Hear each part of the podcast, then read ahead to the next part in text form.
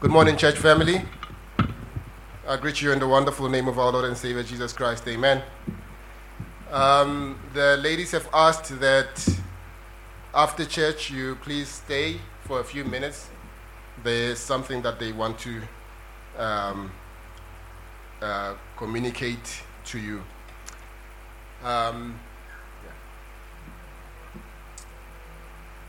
we are now in chapter 9. We, last week we uh, ended with chapter 8 of Mark, chapter, uh, Mark, the Gospel according to Mark. Um, we're looking at this morning Mark chapter 1, chapter 9, verse 1 to 13. Mark chapter uh, 9, verse 1 to 13. And the title for this morning is A Taste of His Glory. A Taste of His Glory that term taste, according to the Merriam Webster uh, dictionary, means to ascertain the flavor or, or, or, of something by taking a little into the mouth. So you're not eating, you're taking um, just a bit to, to, to taste how uh, the, the thing is. That's what we, we are looking at this morning uh, Mark chapter 9, verse 1 to 13, a taste of his glory. Let us read from God's word. I read from the ESV. Follow me as uh, we hear God's word this morning. And he said to them, Truly I say to you, there are some standing here who will not taste death until they see the kingdom of God after it has come with power. And after six days, Jesus took with him Peter and James and John and led them up a high mountain by themselves, and he was transfigured before them. And his clothes became radiant, intensely white, and no one on earth, as no, uh, as no one on earth could bleach them. And they appeared uh, to them, uh, there appeared to them Elijah with Moses, and uh, they were talking with Jesus. And Peter said to Jesus, Rabbi, it is good that we are here. Let us make three tents one for you, and one for Moses, and one for Elijah. For he did not know what to say, for they were terrified.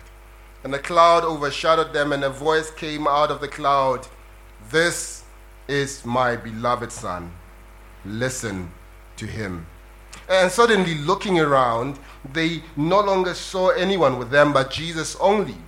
And as they were coming down the mountain, he charged them to tell no one what they had seen until the Son of Man had risen from the dead. So they kept the matter to themselves, questioning what this rising from the dead might mean. And they asked him, Why do the scribes say that Elijah must come first? Must come.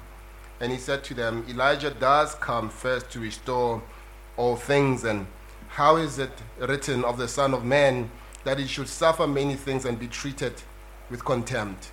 But I tell you that Elijah has come, and they did to him whatever they pleased, as it is written of him. This is God's word. Let us pray. Indeed, Lord, our prayer is that you would change our hearts, make them ever true, make us and mold us. And this is what we pray we pray that we will be shaped, we will be um, conformed to the image of your dear Son. Lord, help us to honor and to know you. Help us to glorify you with our lives this morning as we hear your word uh, speak to our lives. Inform us, transform us, and conform us to your will. In Jesus' blessed name we pray. Amen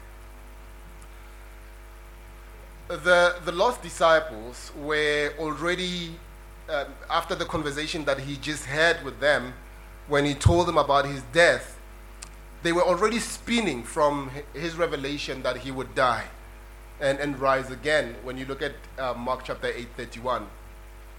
On the heels of that stunning statement that he made, Jesus called his followers to a life of total commitment and absolute obedience absolute separation from the world. His words must have come as a shock to their system as they had him. They had left every aspect of life as they knew it to go with Jesus. They did, they did so expecting Jesus would destroy Rome, deliver Israel, and establish the kingdom of God on earth.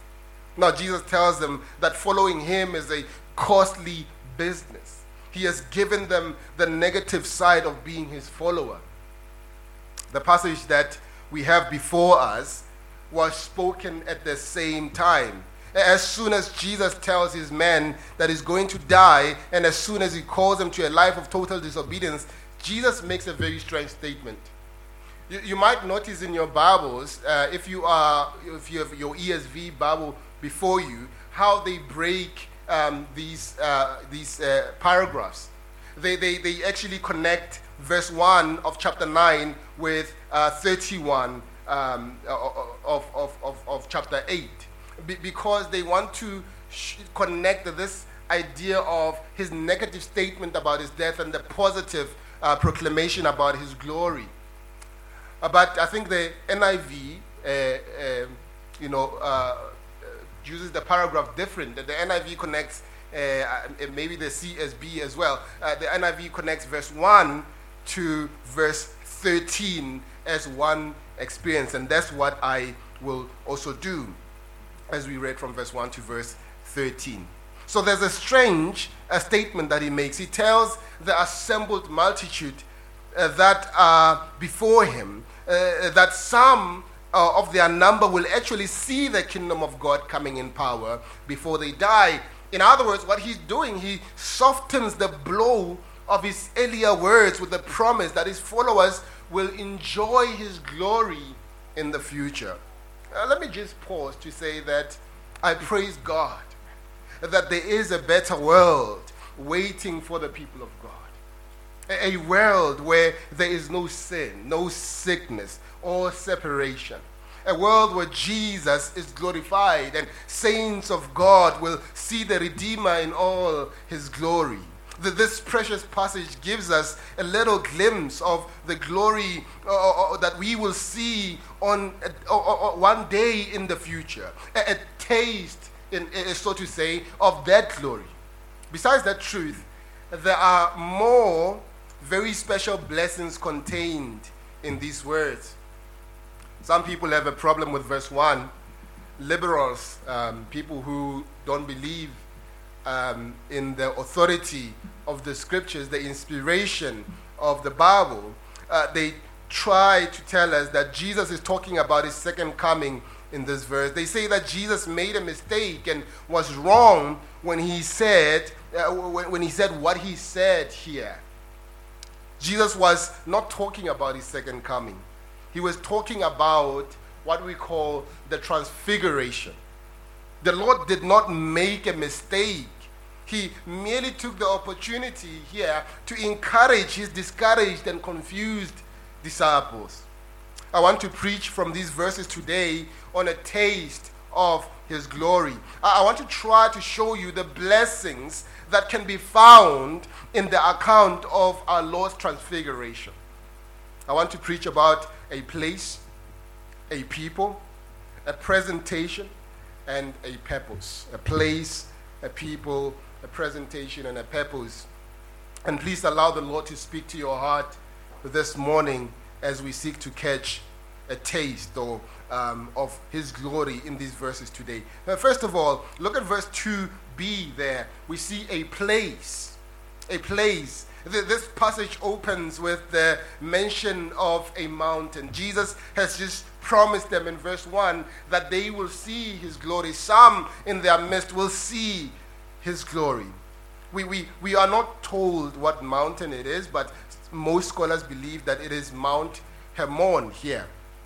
This mountain rises some 2.8 uh, kilometer above sea level. it, it, it is, it is um, uh, about uh, 19 kilometer north of Caesarea Philippi. Remember that when they were in Caesarea Philippi, that is where he confronts them with that question Who do you say that I am? And this place is, it, it is where Jesus is ministering at the moment. Those who have seen this mountain tell us that even in the hottest of months, the top of this high mountain is wrapped in bands of snow. Mountains, if you look at the Bible, occupy a very special place in the Word of God.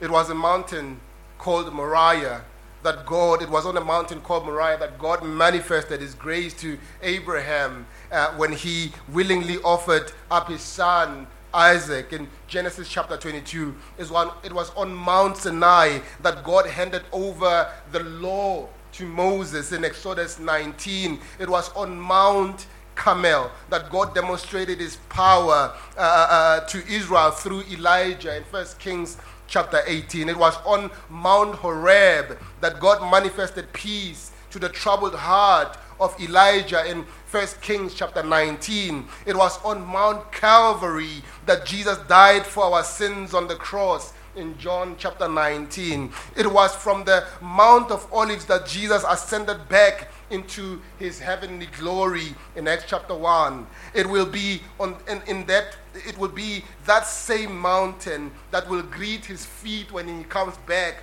when he returns in his glory. Zechariah 14. You see, mountains occupy a very special place in our lives as well. And I praise the Lord that he, eh, he, he sets aside a few mountaintop experiences along the way for you and me. We have our valley, we have our hardships, we have our sufferings, our sicknesses, and our problems. But I praise God for the mountaintops of life. I'm glad there are a few places along the way where we are allowed to see His glory and His power. Ah, I praise the Lord for those times when He, he leads me into a high mountain, where we experience His joy, where we experience His special presence in our lives. Every now and then we are blessed with a mountaintop experience. We ought to enjoy them for all they are worth. When Jesus and his men came came down from the mountain, they ran directly into the devil and his work when you continue with the passage in verse, verse 14 to verse 29. But these men who were with Jesus on the mountain never got over the, the experience that they, they, they got. They, they never really got over. When John writes his gospel account in, in, in chapter 1, as he opens up and he talks about this, this amazing God who is the Word who was in the beginning. In chapter uh, 1, verse 14, he says, And the Word became flesh and uh, dwelt among us. And what did we do? We beheld his glory, glorious of the only begotten of the Father, full of grace and truth. We, we saw him. Peter, as well, when he writes to uh, the, the, the, the, the scattered believers. In 2 Peter chapter 1 verse 16 to 18 he tells them about seeing his glory and hearing the voice of the father. They never got over this experience. When god does something in our lives we, we never forget it do we? we we we even come up with songs like when i remember what the Lord has done, I will never go back anymore because we know what He has done in our lives. They never got over it. There are some things that you will never get over. You will look at your life and say, I am the man I am today. I am the woman I am today because God, in His grace, God, in His grace, He didn't have to, brothers and sisters. You see, he didn't have to. That's the, uh, the amazing thing about it. He didn't have to. But God, in His grace, stooped down, condescended to my being, and redeemed me, drew me to Himself. I want you to say amen to that. Hallelujah. So we see a place, and secondly, we see a people. A people in verse 2a. There's also a mountain, a, mention of people here. We are told that Jesus uh, selected Peter, John, and James for this special trip to the top of Mount Hermon. Jesus had 12 disciples, so why just these three? Right? Then the answer to that question isn't as easy as, uh, as, as one for, for one to answer. But it is clear that these three men became the preeminent, became preeminent in the early church. Right? Perhaps they were allowed to witness the events of this day in preparation for the place of leadership they would later occupy. And of course, this isn't the first time Jesus singled these men out for a special time of ministry. Nor would it be the last time he would do so. The first time, remember, that Jesus singled these three men out when he, uh, uh when, when he raised the daughter of Jairus from the dead. Remember, he took them with him in Mark chapter 5, verse 37. He singled them out. Jesus would also take these men a little deeper with him into the Garden of Gethsemane the night before he went to the cross in Mark chapter 14, verse 33. These men were privileged to see things the other disciples never got to witness. Now, we all know, right? We all know that God has no partiality. Romans chapter 2, verse 11, right? He's a God of no partiality. This simply means that he does not prefer one person above another because of any special merits that that person may have. In other words, God does not play favorites among his people. He, he does not l- love you more than he loves me. He does not love me more than he loves you. Right? I, I usually see these people on Facebook with their profile, uh, you know, information, and they say God's favorite daughter or God's favorite son. That's not the case. There are no favorites in the eyes of God. But I want you to, to, to catch this because I think it is important. Although God does not love you more than he loves me, uh, Vance Havner uh, wisely said this. He says, God does not have favorites, but he does have intimates. Did you catch that? God does not have favorites, but he does have intimates. He may not love one of his children any more than his other children, but some are simply closer to him than others are. And those who are closer to him will see more of his glory and more of his power than those who, are, who stay further away from him. Right? And think about this. There are some Christians who have been in the church all their lives, but they never grow. They hardly ever grow. Their growth is bit by bit. It's like a, a tap that is just uh, never opened. There are some who come to Christ and five months later they are growing more. They are drawing closer to God. They are uh, uh, being effective for the kingdom of God. Right? The, the difference, brothers and sisters, is not about God loving the other more than the other. The difference is with intimacy with God. The reason one knows the Bible more than the other is not because the other is smarter than the other. It's because they spend time in the Word.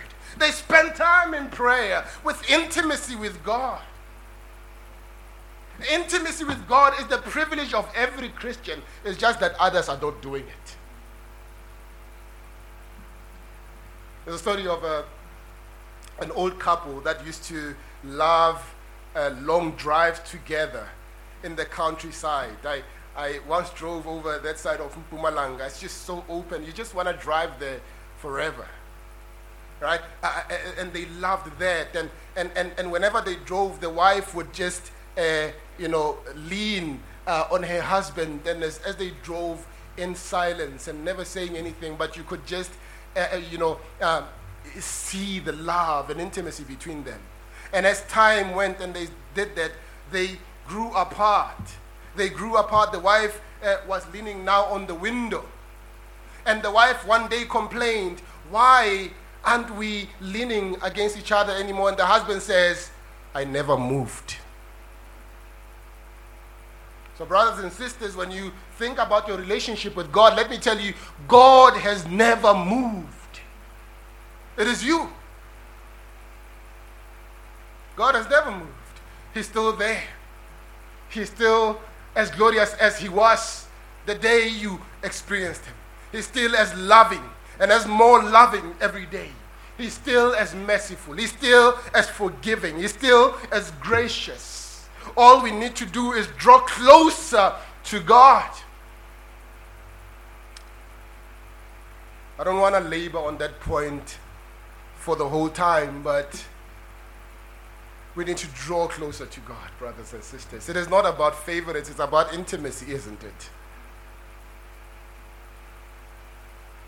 We are as close to God as we desire to be. We can experience as much of His glory and His power as we desire to experience. Do you ever wonder why some people seem so full of love for God? Or do you ever wonder why some people seem always ready to worship and praise Him? Do you ever wonder what is their secret of their lives? There's no secret at all. There's no secret at all. There's no formula to it. Right? Those people have made up their minds to live closer to God. Just a closer walk with Thee.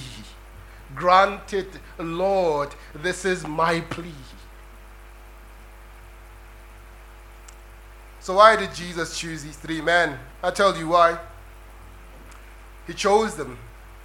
And when you, when you can, I'll tell you why he chose them when you can tell me why Jesus chose you and me. Right? To think that he would take a rank sinner like me and save me by his grace and, and then allow me to experience his glory is more than I can ever understand. But the simple fact is, I can't understand it.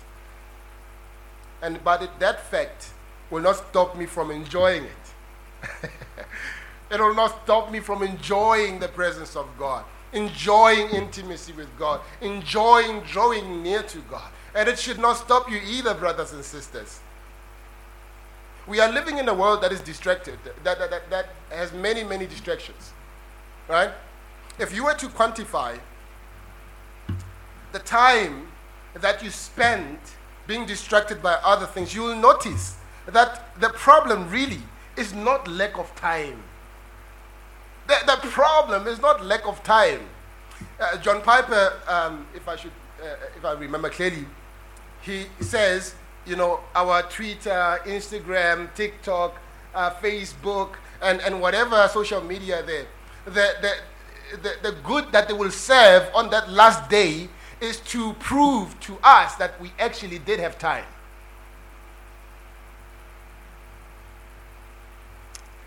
Thirdly, look with me there in verse 2c to verse 8 a presentation. A presentation, a place, a people, a presentation. The, the, the, climb to the top of Mount Hermon would have taken the better part of the day. Luke, in his account uh, of this event, tells us that Jesus began to pray when they arrived at the top of the mountain in Luke chapter 9, verse 28 to 29. Uh, apparently, this prayer, uh, this prayer meeting lasted for a while because the disciples fell asleep while Jesus was praying in Luke chapter 9, verse 32. So the day had probably vanished and night had fallen. The, the peaceful mountain is covered with a sky filled with canopy of stars.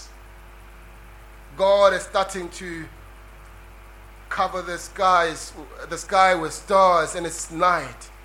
Suddenly, without warning, Jesus changes. His face changes. Luke chapter 9, verse 29 his garments change. Mark chapter 9, verse 3. He is transfigured. This word comes from the word metamorphosis. It is the same word that is used to describe the changes of a caterpillar that a caterpillar goes through when it is transfigured into a butterfly. He metamorphosizes, he changes. In other words, Jesus changed forms on the mountain. The glory that was concealed within him was revealed on that mountain. You, you see, this was not the first time Jesus had experienced a transfiguration. When he was born in Bethlehem, Jesus concealed the glory of his deity, of the fact that he is God behind the veil of his human body. On this occasion, the glory on the inside burst forth outside and it could be seen. The, the, the, the, the, the dark mountain was instantly bathed uh, with a light brighter than the sun. Mark does not even have the words to describe it that the way he wants to describe it is by a garment that no one, a garment so white that all the bleachers of the world could not bleach it to that extent. Sometimes, brothers and sisters, we lack words, don't we? We, we lack words to describe things. All that we could do is just look and marvel. I think if, if Mark was not reporting this, he would just look and marvel because he didn't have words for it. Jesus was transfigured on this mountain. On this occasion, this glory burst out outside. The dark mountain is now light. It was a special representation here, presentation. And of course, uh, the, these men were given a glimpse of the glory of all God's children uh, that we will see when we get to heaven. Right? One day we will see Jesus in all his glory. It, it, it doesn't say that, that though, First John chapter 3, verse 2, though we do not know what we will be like, but when he appears, we will be like him. Right? We will be like him. Then, then, then Moses and Elijah amazingly appear there on the mountain with Jesus. Mark says they were talking with him when you look at verse 4. Luke tells us that they were discussing in Luke chapter 9, verse 31, his departure. In other words, they came to talk to him about his impending death upon the cross. It was going to happen. They came to discuss it. Why Moses and Elijah and not some of the other great uh, personalities in the Old Testament? Why, did, why, why was it Moses and Elijah? Well, Moses and Elijah are the preeminent representatives of the law and the prophets. These men have come to represent the word of God that spoke of the coming of the word of God. Moses was the great lawgiver, and Elijah was the first and greatest of all the prophets. These men have come to encourage the lamp of God as it draws closer to Calvary. I think I have, I have an overactive imagination that whenever I read these passages like this, I just sit and read and, and, and just imagine what the conversation could have been like. I can't tell you because I was not there. These two men also represent the two ways the people of God meet death. Moses died and was buried when you look at Deuteronomy chapter 34, verse 5 to 6. Elijah was taken alive into heaven in 2 Kings chapter 2, verse 11. Like Moses, many have and many will die. Like Elijah, some will be taken up alive into heaven to meet with God. When you look at First Corinthians chapter 15, verse 51 and 52, and, and 1 Thessalonians chapter 4, verse uh, 16 and 18, when it talks about us being taken up. Like Moses and Elijah, regardless of how you leave this world, if you know the Lord, brothers and sisters, you will be with Him in glory someday. What a truth. And what a blessing. And by the way, I'm blessed by the fact that Moses is standing with Jesus on that mountain. You may remember that Moses was forbidden from entering Canaan, right? Because of his rebellion to a specific command of God in, in, in Deuteronomy chapter 32. And you might be wondering what happened to Moses. Because he was, in other words, he couldn't enter the promised land. The, the, the, the, the promised land we're talking about, Canaan here. Now, here he is standing on the top of a high mountain, looking over all over Canaan. Can you imagine his excitement? Can you imagine how his heart is pumping as one of the singers of today, Danone? I know some of you don't understand. He's excited. There's no way of saying it. He's excited, his heart is dancing. Moses had been punished in time, but he was free in eternity. Peter, James, and John have been asleep, they awake to find the mountain bathed in supernatural light. Jesus, their leader and friend, was no longer the same man he had been. When they walked up to the mountain, Jesus had appeared to be an ordinary Jew. When they awoke, Jesus was shining brighter than the sun. When they see this, they are terrified when you look at verse 6. Peter didn't know what to say. He didn't know what to say, but in, in Peter, uh, he just had to say something. he recommends that they enter into a building program in verse 5. He suggests that they build three tents one for Moses, one for Elijah, and one for Jesus. It doesn't make sense, does it? By the way, there are people who have something to say and people who just have to say something. Uh, that, that is, uh, those are two different things. Who have, uh, you know, who have something to say and people who just have to say something. The first group is worth listening to. The second group will get you in trouble. Right? Because usually the mouth goes before the brain.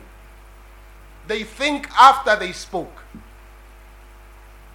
Peter may have been suggesting that they stay on the mountain, enjoy this amazing moment. Maybe Peter was suggesting that they use Mount Hermon as the world headquarters for the kingdom movement, right? Kingdom of God Movement International. Whatever Peter's motives have, may have been, one thing is sure God did not like what Peter had to say. All of a sudden, Jesus and the other five men on the mountain are overshadowed by a cloud out of that cloud booms the very voice of the Almighty God. God declares at this moment the supremacy of Jesus over the law and over the prophets. God does not tolerate Peter placing Jesus on the same level with Moses and Elijah. God is saying that Jesus is superior to both men and their message. After all, it was Jesus who gave them the very words that they wrote down. God wanted Peter and the rest of us to know that Jesus is his final work to humanity. People can try to get right with God by keeping the law or by doing religious things, but those things will never be sufficient. Salvation, forgiveness, and heaven will only come when a person believes on Jesus for their soul's salvation. God's advice to Peter in verse 7 is still good advice to us today. This is my beloved Son. Listen to him. If you say you want to go to heaven, you need to hear what Jesus has to say to you. You need to listen to him.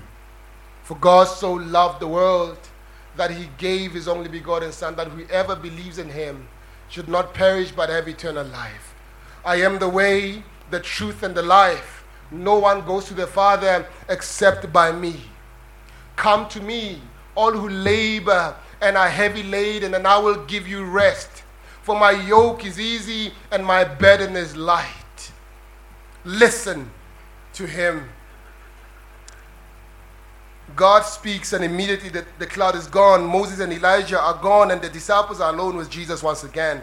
Peter and the others had allowed their focus to rest on the other things and other people instead of on Jesus alone. God takes care of that by removing all the things that we're looking to. So it is today. We need to beware and be aware that we do not allow anything to take our attention off of Jesus. Anything that, that does that is dangerous. It doesn't matter how good it is. If it takes our attention off Jesus, it is dangerous. Anything that does that may be taken away by the Lord. We see lastly, in verse 2c to verse 13, a purpose. A purpose. As Jesus and his men leave that mountain, Jesus tells them not to tell anyone what they have seen until he rises again from the dead in verse 9. They did not understand what he means by this if you look at verse 10, because they would not grasp the truth of the resurrection until Jesus had actually died and was risen again. Jesus told them to keep this information to themselves for two reasons. First of all, they didn't understand all the information that they needed. Right? Secondly, they didn't understand in, in the information that they did have. If they had gone around telling everyone what they had seen, they would have confused many and hindered the rest uh, of Christ's earthly ministry. As they, ca- they come off the mountain, the three men are confused. They want to know why the scribes say that Elijah must come before the Messiah. Verse 11, eh, that is in verse 11. And when they had already seen the Messiah now, and they saw Elijah appear on that mountain, Jesus tells them that Elijah will come, this is verse 12, and that when he returns, um, he will turn the tables on them. Right? Jesus turns the focus from Elijah to himself. He tells the disciples that while Elijah will come, the Son of Man will suffer and be treated as nothing. Then in verse 13, Jesus lets them know that Elijah is already come. No, not literally, but in the person of John the Baptist, who came in the spirit and power of Elijah. Luke chapter 1, verse 17. When this great man of God came, he was put to death, he was beheaded. The, the implication here is that the Son of God came to this earth and he too would be treated shamefully. The real message of verse 9 to verse 13 is that the disciples still didn't get it. They saw Jesus in his glory and they failed to understand the message behind the miracle.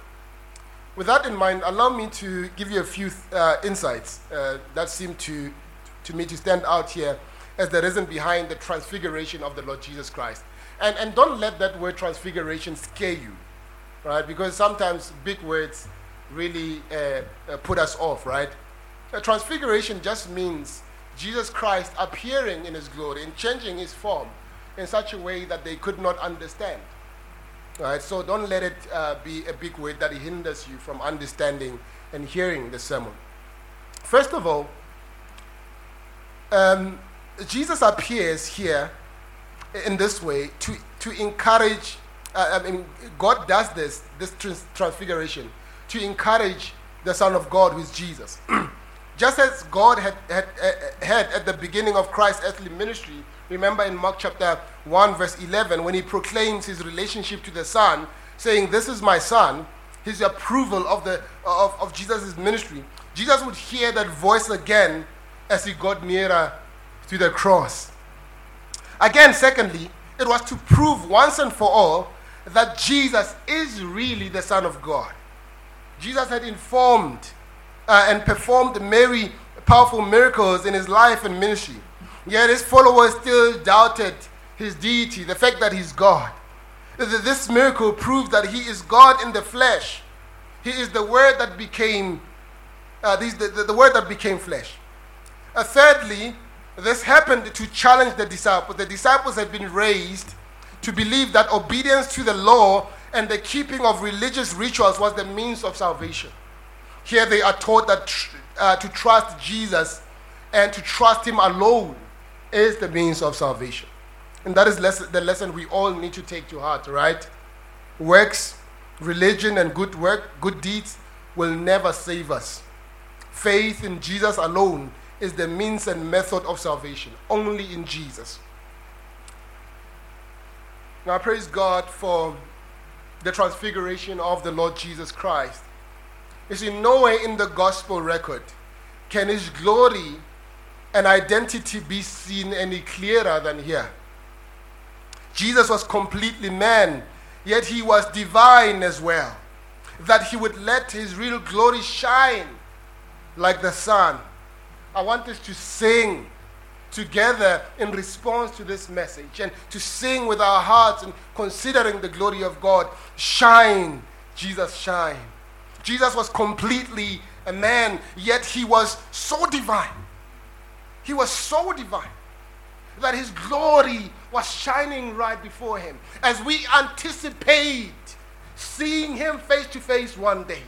I want us to, to, to, to, to, to, to, to think and imagine about what he will look like. And I know our imagination, as always, will fail us because we can never truly imagine what it is like. But I want us to look forward to that day with joy. And I wonder, brothers and sisters, are you really looking forward to that day with joy? Or are you terrified of that day when it comes? Do you really know that when you stand before Him one day, you will hear those blessed words, Well done, good and faithful servant? Or are you going to hear those dreadful words, uh, be, Get behind me, I never knew you? What are you going to hear before Him? Are you really going to hear, Well done, good and faithful servant? Enter and enjoy the glory of your master, and you see him shining more than he did at the transfiguration. Oh, blessed God, when we are there together, singing the song of the redeemed, not worried about who's going to pay the rent, not worried about what am I going to eat after church, not worried about what, what, is going to happen with this sickness Am I going to get better? Not worried about any of that, but sitting right before Him, singing the song of the redeemed. Brothers and sisters, are you prepared for that day? Are you ready to see Him truly in His glory? As we taste, we have a foretaste of the glory. Are you ready for the full meal? If you are lost today, I want to invite you to come to Jesus and be saved. If you need to thank God for the mountaintop experiences of your life, now would be a good time. If you want to seek His face and become a person after God's own heart, now is the perfect time. If God has encouraged your heart and you want to thank Him, now is the perfect time. Let's mind Him today. We will be singing in a few minutes. Shine, Jesus, shine. Let our hearts sing with joy. And if you are not really singing in your heart, give Him your heart to truly transform you. Let us pray. Lord, our desire is to truly see your glory. Our desire is to be with you, Lord. We go through the world marked by divisions, marked by conflicts, marked by sin, sickness, and we are homesick. Help us, Lord, as we walk in this world, that our hearts will be looking to you, not distracted by anything, that we will draw near to you. In Jesus' blessed name we pray. Amen.